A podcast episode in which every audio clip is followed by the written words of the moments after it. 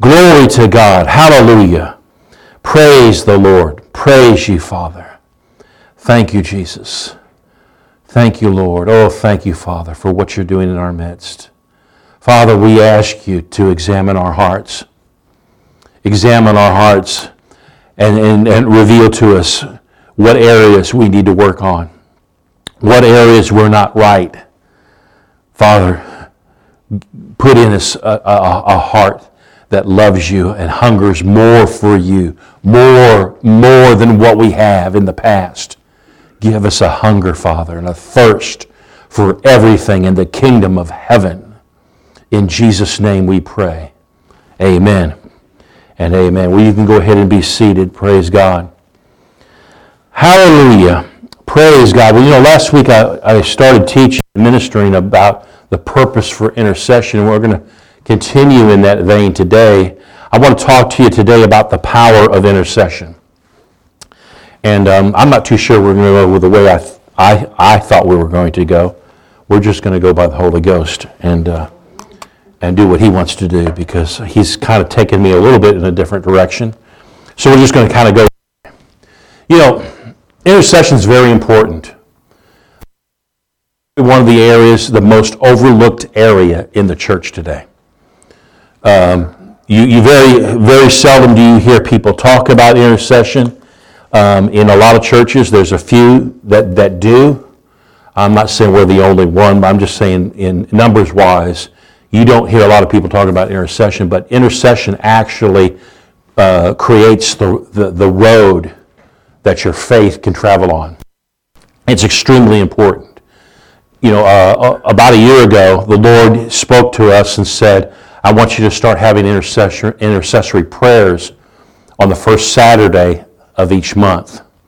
And he said, I want you to pray specifically for the city of Boonville. And the Lord started imparting to me what, what his vision, what he saw in the city. And, and he said, it's coming, you know, it's, it's coming to pass. And he's giving me this vision. I'm seeing people praying in the streets. I'm seeing people sitting on, door, on, on porches and having Bible studies and talking about the Lord. And as you walk, as you go through city, the city people are the, the conversation instead of what's going on in the world is the conversation is about the Lord. All right, and I'm talking young and old. It's not just one. And and uh, you know, I, I see this more and more. I see it more with happening with the younger generation than the older generation. The problem with the older generation, which unfortunately I'm part of it at this time, is that we become set in our ways. I'm not going to be set in my ways, but they do become, older people become set in their ways, and they only see things through what they've experienced. So they have, we have a tendency to, to view God and the movement of God in what we're used to. And very few of us in the older generation actually seen a move of God, really. Um, we, he's moved in our lives, but not the move of revival and awakening that we're, we've been praying for. But God just, bur- you know, I've got this burden for, for this city. And even when, you know, I remember years ago, people looked at Boonville as it was like the, the last stop on earth. You know, uh, they didn't think very highly of this city. But God's been working and changing all that. But the, the vision is, is for this city to become a city of prayer a city known for the presence of God. And so that takes intercessor. It takes intercessors because without intercession, nothing takes place. And the church needs to understand that. You know, we want to see things happen, but we don't want to spend time interceding. And I'm not just talking about coming to church and interceding. This is something you do in your own life, private life. You do it at home. You intercede for the church. You intercede for the city. You intercede for the government and things like that. What we're called to. And you know, you might say, well, but I don't know how, I don't know how to pray. Well, you, prayer is simply communication with the Lord.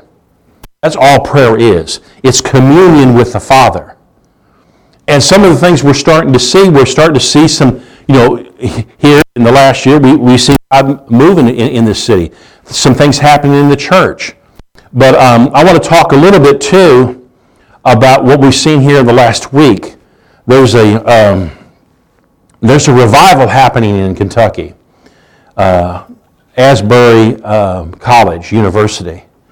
that started on Wednesday. And people are coming, and, and uh, it's been going on 24 hours every day since. They're coming into the services, and they're just seeking the presence of God. Um, God's raising up people to, to speak a word. Somebody will stand up and read scriptures. Others will just spend time singing praise and worship. But even through, through that, there's people in various parts of the, of the service, while the service is going on, interceding. Interceding for, for people. Interceding for revival and awakening in, in, in the land. Because we need the presence of God. We need a move of God in this nation like we we have never needed it before. But we have to see that. See, everything happens in, in, in intercession based on how you see things in the realm of the Spirit. All right? That's how things are brought to pass. Your, your faith operates that way. If you need healing, you've got to take the Word of God and say, okay, it says that by His stripes I'm healed. Now, if you want that to manifest, you're going to have to believe that Scripture.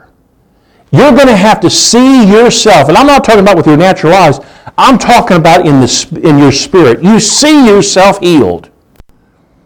You see you, if you need deliverance, you take deliverance scriptures. All right? And you see yourself delivered. You see it. Not with your physical eyes, but with your spiritual eyes.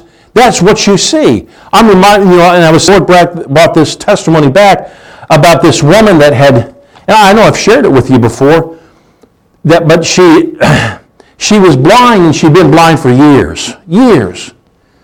And she'd, she'd go to church and, and have people pray for her and, and nothing happened. And, and uh, she, she just got to the point where she didn't want people praying for her anymore. She'd given up. Well, this church was, in particular, was having uh, healing services, and the, and, the, and the man, I can't remember his name, was there ministering, and he was ministering for about a week. And it got to about the last day, and he noticed this woman, she was at every service. And she's sitting in the back, and she never come up for prayer. And uh, the last service, he asked her to stand up and, and come forward. And someone helped, and they helped her to come forward because she's blind. And he, and he said, Do you mind if I pray for you? And she said, Well, yeah, you can. You can. He said, okay, I understand that you're, that you're, you're blind because I've seen you, you, you come in with people helping you and you got a, that white stick, you know, that. He said, uh, I want you, before I pray, I want you to see yourself seen. I want you to see yourself seen. And then he, then he prayed, he said, now, he said, he said, he said, now, when I pray, he said, I want you to close your eyes.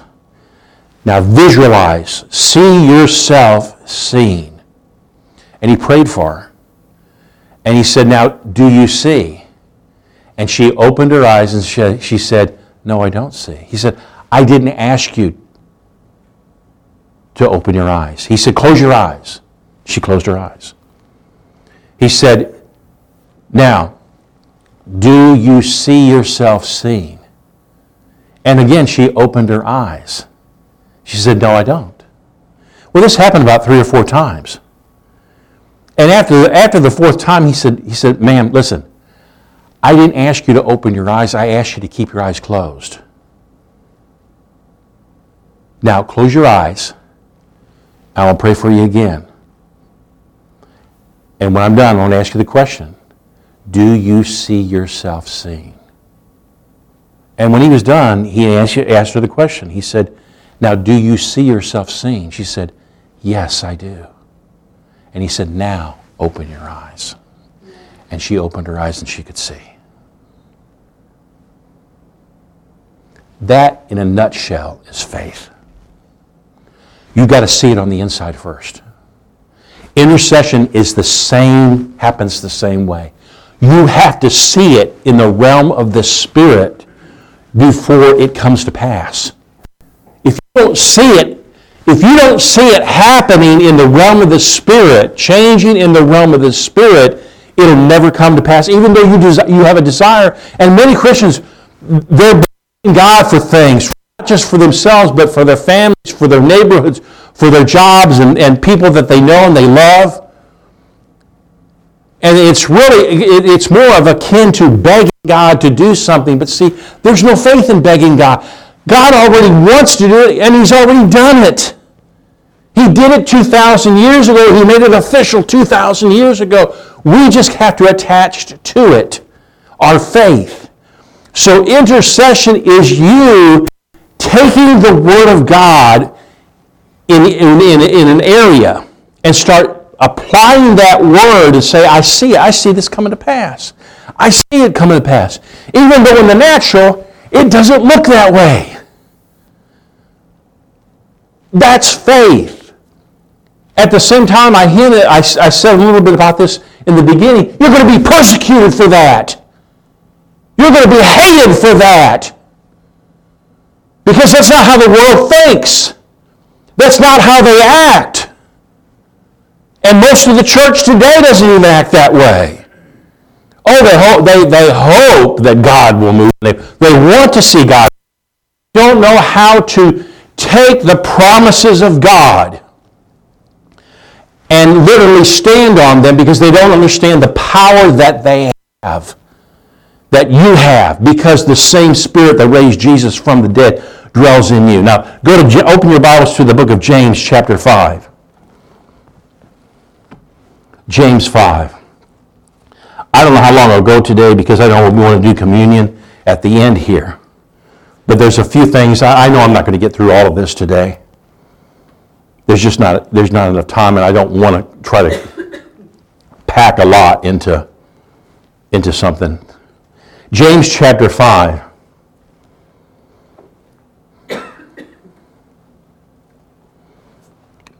In verse 7, it says this Be patient, therefore, brethren, unto the coming of the Lord.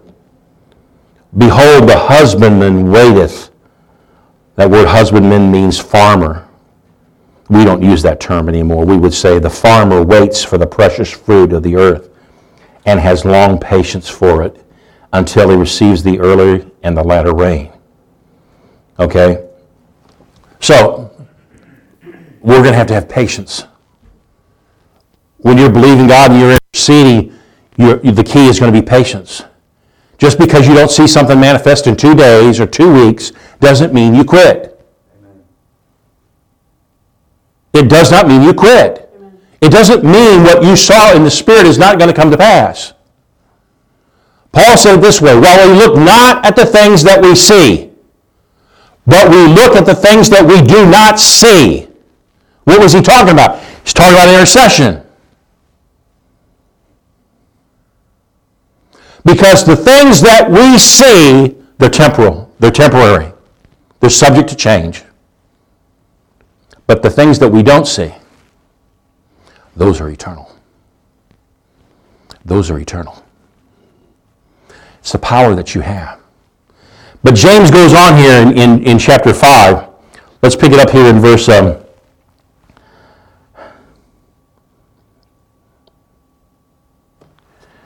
let's pick. Uh, let's back up here in verse 14. He says, he says, "Is any sick among you?" let him call for the elders of the church.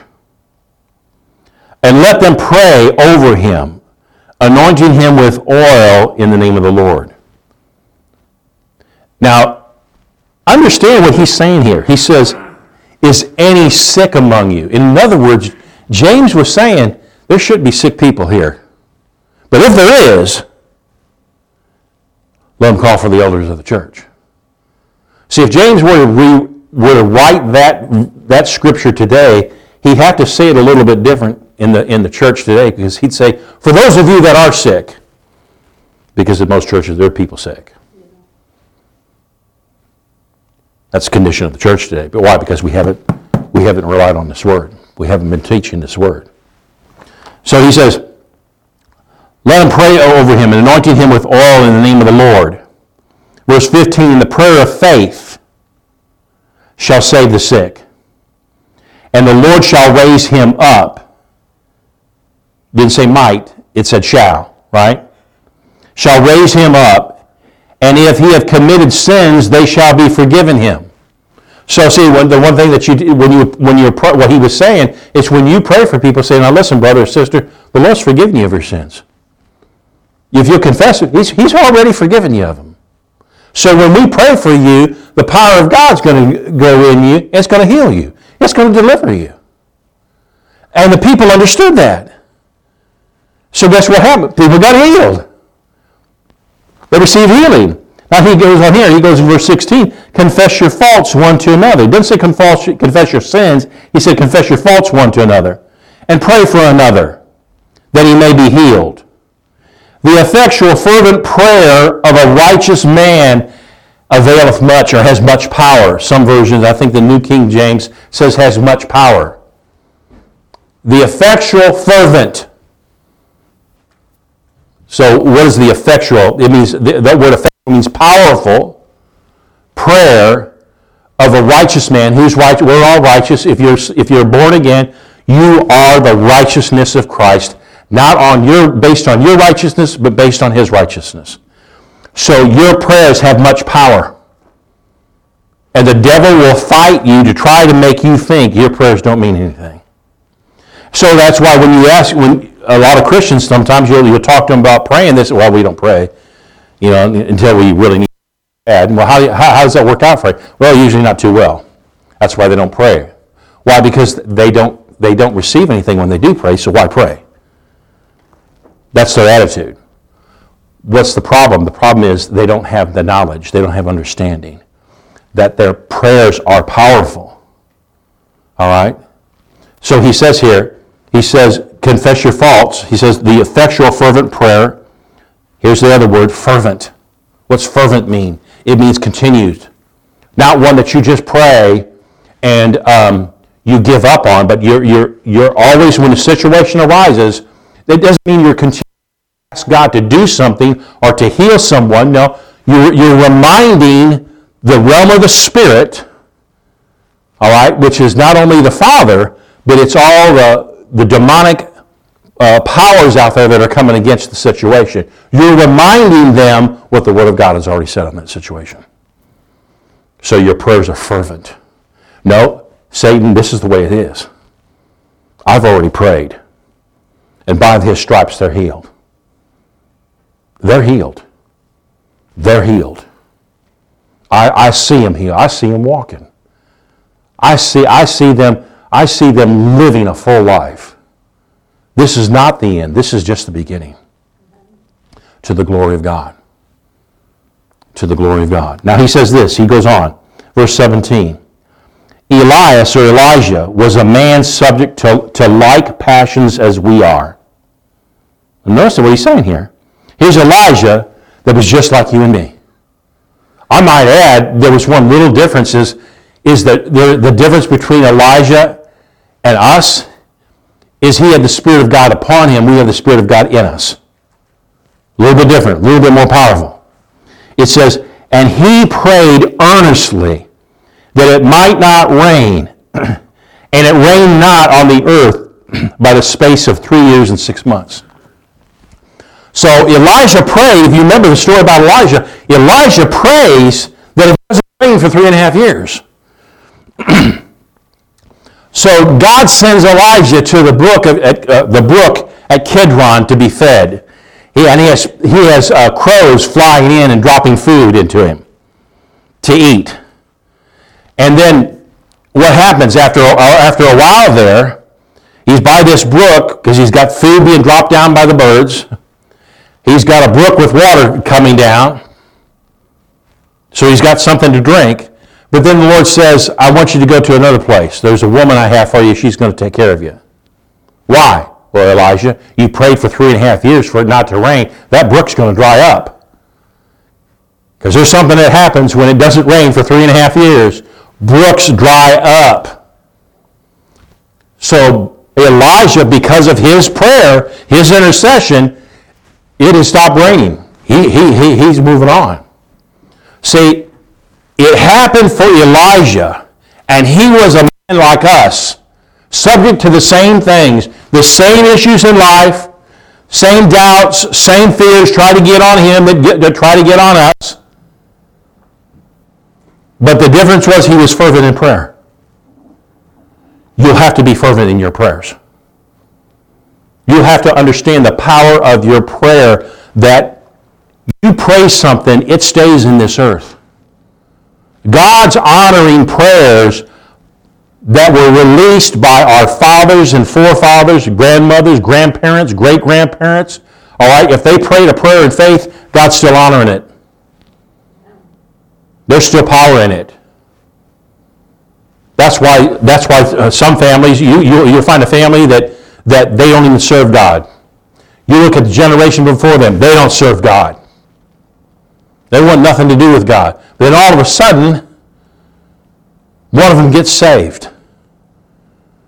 And then the next thing you know, it's, it's like wildfire it's spreading through the family. What happened? Well, somebody, somebody in generations past had prayed for them, in addition to people present, had been interceding for this family. Okay? You need to see that on intercession. So you don't, you don't look at a situation as hopeless. It's not hopeless.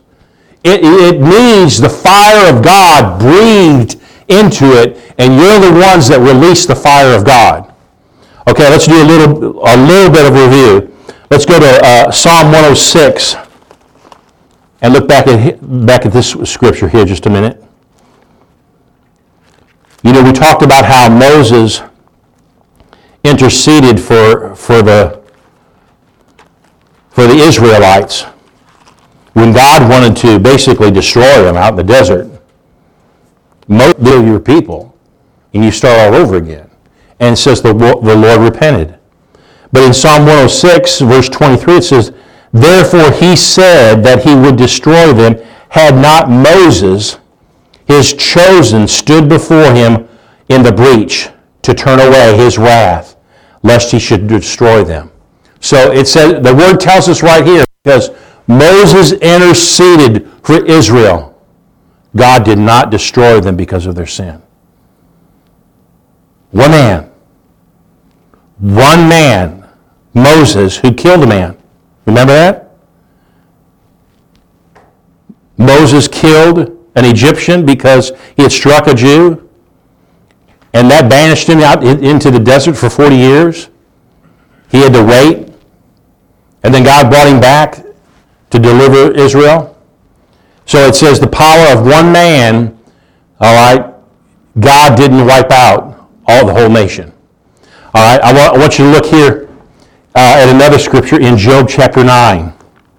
Job 9. Now, Something I want to tell you about the book of Job.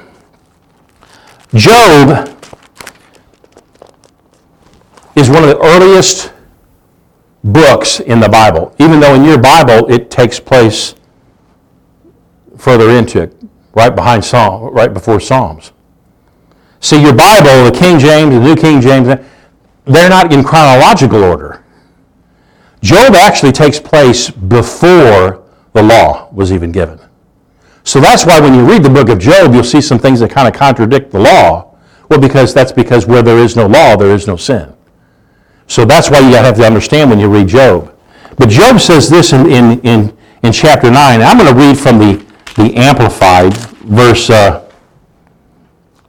32. It says, For God is not a mere man as I am, that I should answer him, that we should come together in court verse 33, and here's the one I want you to hear.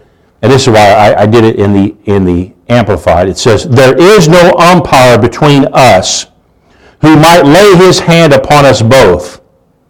Would that there, would that there were. In other words, he's saying, I, I, I pray that there was. So Job is saying there's no man to stand in between God the Father and us and lay his hands on both of us. But see, he's prophesying there's one to come. Who is it? It's Jesus. It's Jesus. If you go to uh, 1 Timothy chapter 2, 1 Timothy 2, let's look at this one.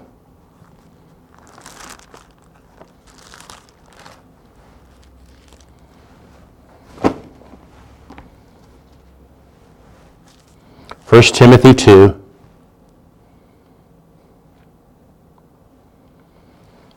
And verse 5. For there is one God, mediator between God and men, the man Christ Jesus. Then Hebrews verse 9, or chapter 9, Hebrews 9.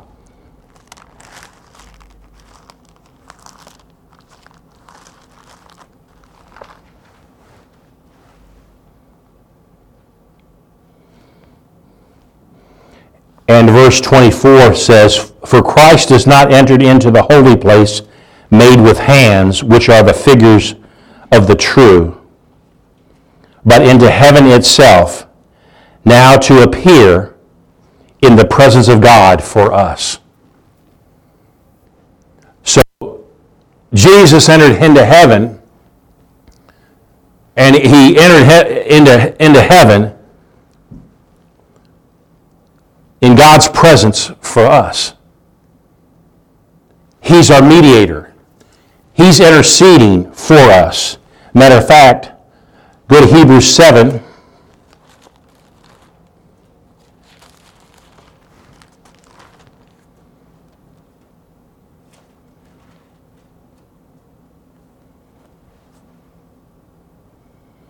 Verse 25, it says this Wherefore he is able also to save them to the uttermost that come unto God by him, seeing he ever lives to make intercession for them. Now, why did God, why did the word say this? Why does it say, wherefore he is able also to save them to the uttermost? Apparently, there must be degrees of salvation. Or maybe what it's saying is, salvation is just not you, you being saved and you get to go to heaven when you die, although that's the most important one. How about a salvation from death? How about a sal- salvation of finances? How about a salvation of peace? Well, you can be saved, but you don't have any peace in your life. So, see, that's what this word is saying. It says, Wherefore he is able also to save them to the uttermost. Not just so that you have comfort knowing when you die you get to go to heaven, but when you're living. Sickness in your body, a lack of peace, a lack of knowing. He's able to save you to the uttermost, seeing he ever lives to make intercession for them. So what, what's Jesus doing today? Right now, Jesus is interceding for you and me. He's interceding for you and me so that you see the importance of what he you, and you also take that and you intercede for not only yourself, but you intercede for others. You start seeing it. Because what Jesus sees in you, he doesn't see your faults. He doesn't see your sins because he's already paid the price for all those. The sin problem in your life, the lack problem in your life, the sickness problem in your life has already been taken care of. All you need is to appropriate it into your life. He needs you to see it. And that's what he's interceding. He's interceding that each one of us will see what he has done for you, will see what he has done for your neighbors, will see what he's done for your brothers and your sisters, your aunts and your uncles, everybody that you know. That's what he's praying.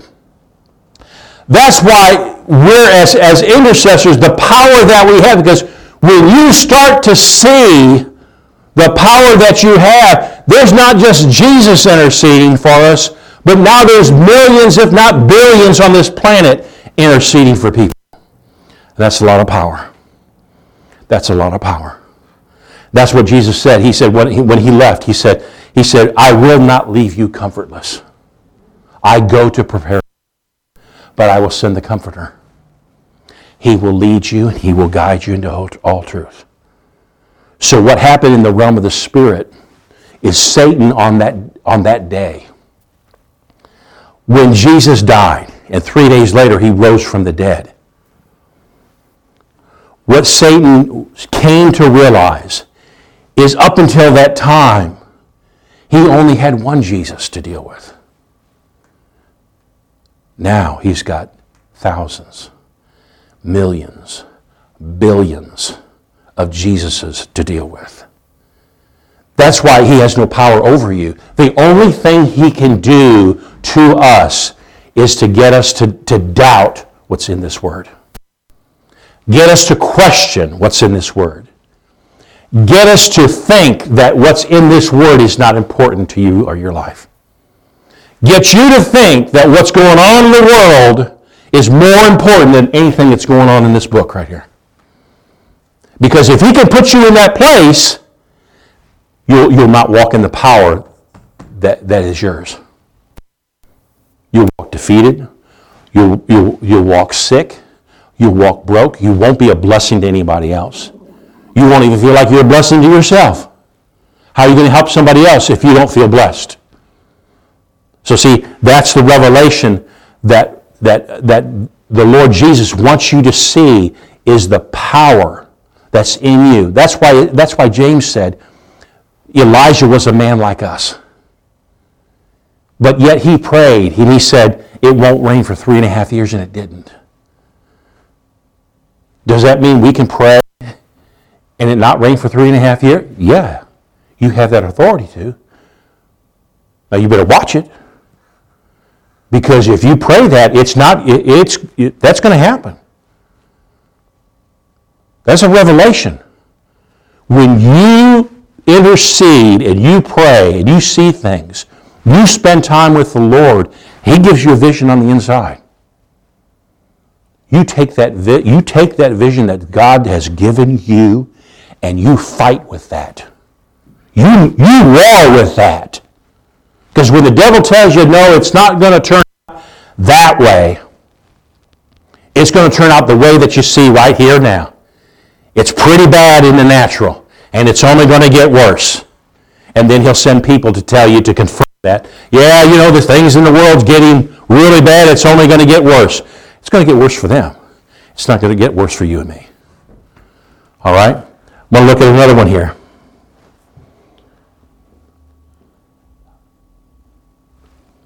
Where's that at? Go to 2 Corinthians chapter 5. 2 Corinthians. Whoa, Lord, you're just taking me all different ways. That's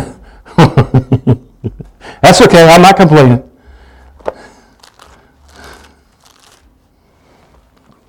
Second Corinthians chapter 5.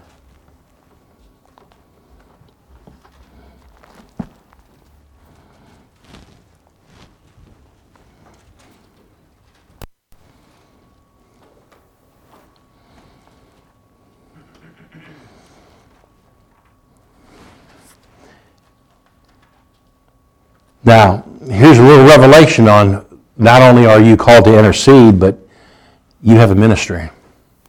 It may not be a pulpit ministry, but every, every Christian has a ministry. 2 Corinthians 5, verse 18. And all things are of God, who has reconciled us to himself by Jesus Christ, and hath given to us the ministry of reconciliation. See, you've been given the ministry of reconciliation. What's, the, what's rec- reconciliation? It, it, it, mean, it means you are to tell people that Jesus has paid the price for your sins. You are reconciled with Christ because Jesus paid the price for you. You don't have to stay sick. You don't have to stay broke. You don't have to live in fear. We're called to reconcile the people that we know to Christ. That doesn't mean you have to go to Africa and preach the gospel. Although if the Holy Spirit leads you in that direction, that's how you that's what you do. But you start right here at home. You start right at your house. You start right with the people that you work with. All right? Don't be afraid to stand up and say what the Word of God says about situations. Don't fear that. Don't fear when they say, well, you know, if you, if you don't get this jab, you're going to lose your job. No, you're not. No, you're not. You know, there, there's things that are coming out every, every day, and the world's in fear about what's going on in the world. Christians are running in fear.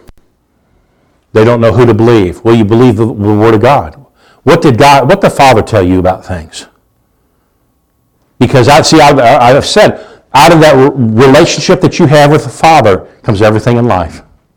He'll tell you where to live, tell you where to work. He'll, I mean, he won't make you do that, but he'll give you advice. I don't know about you, but if he tells me something, I've learned over the year, you better listen to that. You better listen to it. Because I, I, I'm going to be honest, I haven't listened every time. And every time, every, every, every time I didn't listen to him, it blew up in my face. It just flat blew up.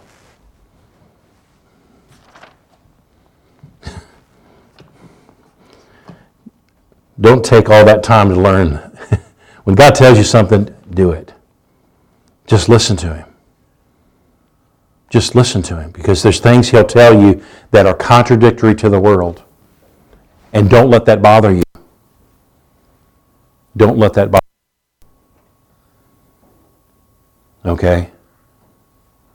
But if you, if you do something, do it in faith. If you don't have faith attached to it, don't do it. If you're doubting something on the inside here, you got if you're questioning something on the inside here, don't do it. Because that's, the, that's where the Spirit of God is in you. He speaks to you in here. Okay? So it says here, let's go back. He says, He has given to us the ministry of reconciliation, verse 19, to wit, that God was in Christ, reconciling the world unto himself, not imputing their word of rec- reconciliation. Now then, we are ambassadors for Christ, as though God did beseech you by us we pray you in Christ's stead be ye reconciled to God. Now, so you've been given the ministry of reconciliation. You are an ambassador for Christ. Now, funny thing about the word ambassador. Um, in the natural, we have the United States has ambassadors to all different parts uh, of the earth, all different nations. We send ambassadors everywhere. And if you kind of look into what they do, when we send an ambassador, let's say to Germany, that ambassador doesn't go over there and have to raise money to build a house or to get a car. It's all provided for. The United States gives that ambassador in Germany a house. He gives that ambassador a car. He gives that ambassador food and finances. So he lives in that, in that land which is not his. It's not his home. All right? So see, when you start looking at it like that, we are ambassadors to Christ. Why? Because earth, this is not our home. Heaven's our home. All right? And we're ambassadors here. That means God has a supply for you and me as an ambassador. He, suppl- he supplies our home, our cars, our food, everything. So when you start to get that revelation you, and you start to get that understanding, you start walking in that, you understand that God will give you a vehicle, and sometimes that vehicle is a job to bring finances in. But that job, that is not your supply. Jesus is your supply. Heaven is your supply. Why? Because you're an ambassador. And he's given unto you and me the ministry of reconciliation, to, re- to reconcile the whole world, and that meaning the world around you and us. Where you live, where you work, where you go to school, he's given you the ministry of reconciliation to tell these people what God's done for you. That they don't have to live under the curse. They don't have to live broke. They don't have to, they don't have to worry about things. He's made you an ambassador. And that's powerful. That's powerful. Go to 1 Timothy chapter uh, 2. 1 Timothy 2. Y'all getting something today? Praise God. It's important that you get this because it, it starts to change how you see things and how you look at things that are not only going on in your life, but in other people's lives, seeing the importance of intercession. All right? We intercede. Now, Paul says this in, in 1 Timothy chapter 2, verse 1 and 2. He says, I exhort, therefore, that first of all, supplications, prayers, intercession, and giving of thanks be made for all men, for kings, and for all that are in authority, that we may lead a quiet and peaceable life in all godliness and honesty.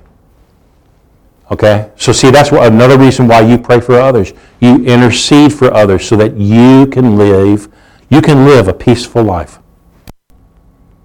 Got a problem with your neighbors? You pray for them? Well, maybe that's why you don't have peace. Maybe that's why there's no peace in your neighborhood because people aren't praying for the people that need prayer.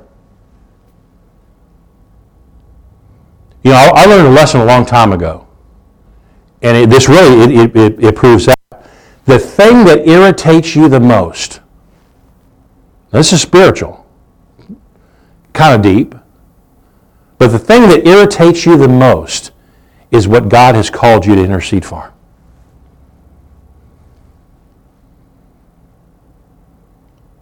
It may be someone. It could be a business. It could be many different things. God's called you to intercede for that, that, that, that situation.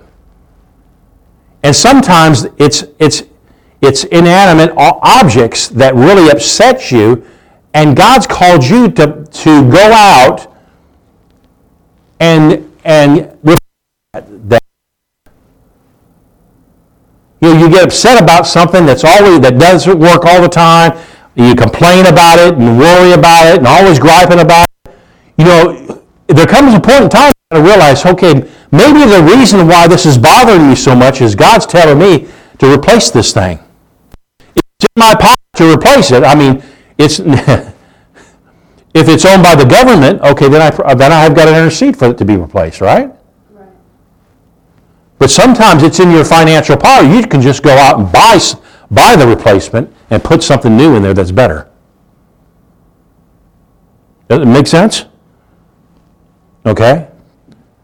So sometimes you know, that, that's how the Spirit of God will work in situations. If, if things are going on around you that bother you, that's what you're called to intercede for.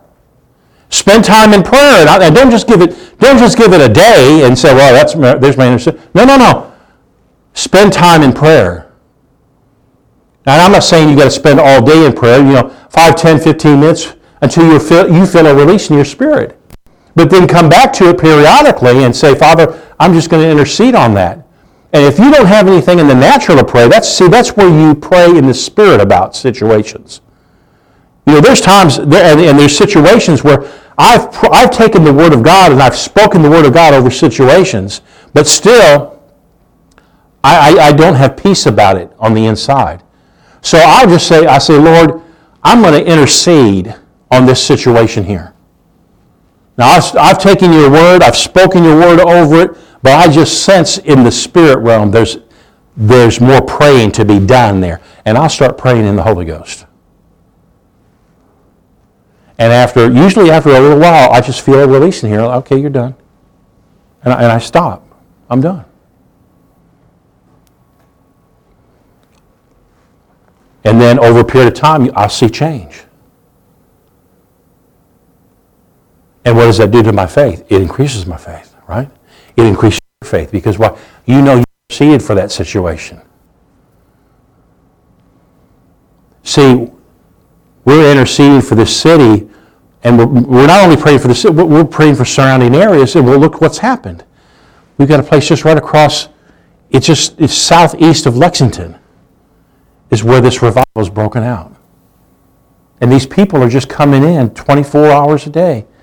And they're just praising. Sometimes, sometimes they got a, a, a band up there. Sometimes they don't. But I mean, we're talking two, three, four hundred people in this, in this church. And somebody will stand up and start singing a song. And next thing you know, everybody's singing it. Somebody will stand up and reading a scripture. People are listening. Sometimes people just come forward and they repent. Repenting. They're repenting. They're turning from their wicked ways. And you know, there's not really, there, there, there's not really an organized platform of, of events that's going on. See, that's God. That's God. That's how God operates. That's how God operates. You know, we're going to, we're going to partake of communion here. And see, we can't get so, so pre-planned about things that when God starts to move, we get upset because, well, that's not how we usually do things. But you're not God. You're not the Father. You know, he, he changes things up on us. And when he, when he comes into a situation like that, you know, and there's revival breaking out, and it's 24 7. And, and I've heard Christians say, this for years oh, we need revival, we need awakening. And I, and I, and I ask them, are, are you ready for awakening? Are you ready for revival? Do you know what happens in a revival? And I, I don't think really a lot of them realize there's church 24 7. It's not just, oh, we're going to go to church one hour a week or two hours. It's 24 7. And what happens there is your life gets changed. You think you're on fire now. When you go through something like that, and the, and the Spirit of God reveals it to you, no, no man doing it. The Spirit of God reveals it to you. There's more. And you come back like, I, I got to have this. I got to have this. I don't want church as usual. We don't want church as usual. God doesn't want church as usual. You know, here we are, we're going to partake of communion here. You know,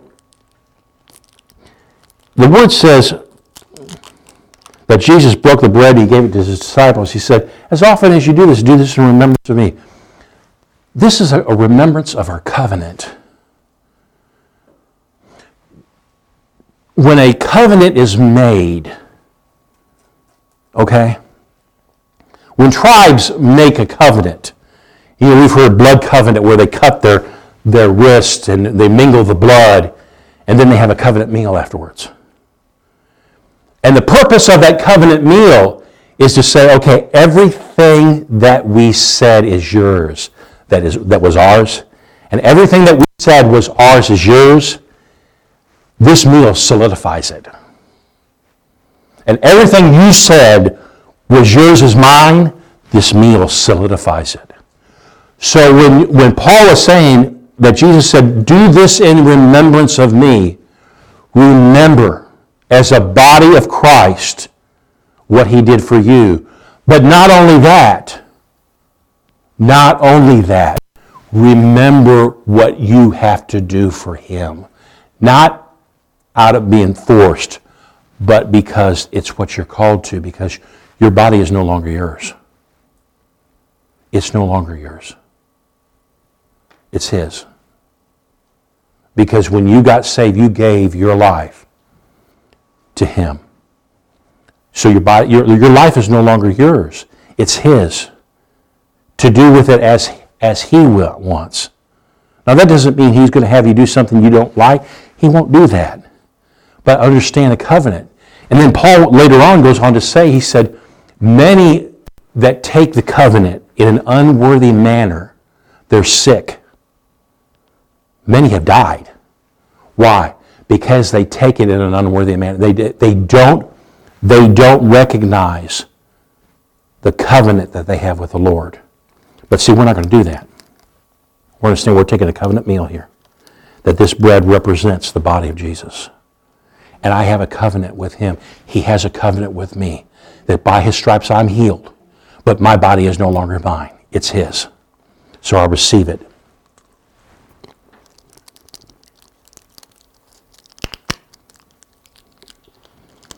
Then he took the cup of, of wine, says, This cup of the New Testament represents my blood. The shed blood of Jesus, the washing of, of our sins. So as we partake of it, we understand that because we are His, our sins have been forgiven. Now, our part of that is if you do sin, you confess your sin, He's faithful and just to, to cleanse you of all unrighteousness. It's all cleansed. Doesn't matter how bad it is. In Jesus' name.